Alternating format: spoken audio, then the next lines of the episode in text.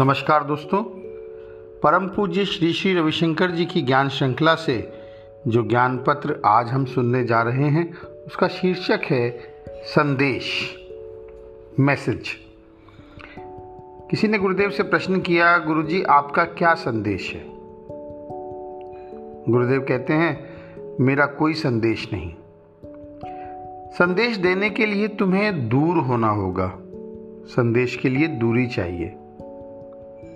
संदेश भूत का या भविष्य के लिए होता है। संदेश अव्यक्तिगत और निर्जीव होता है। ज्ञान कभी संदेश नहीं हो सकता।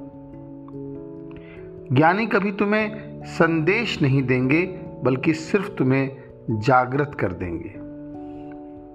ईश्वर तुम्हें संदेश नहीं देते।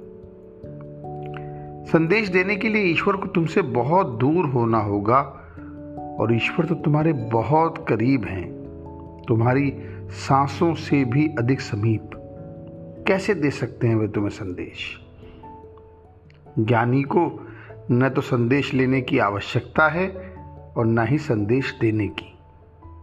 अज्ञानी संदेश देगा भी और लेना भी चाहेगा। परंतु उसका उपयोग करने में असमर्थ ही होगा। जिसे संदेश की आवश्यकता है, वह उसका प्रयोग नहीं करेगा और जो संदेश का प्रयोग कर सकता है, उसको इसकी ज़रूरत ही नहीं।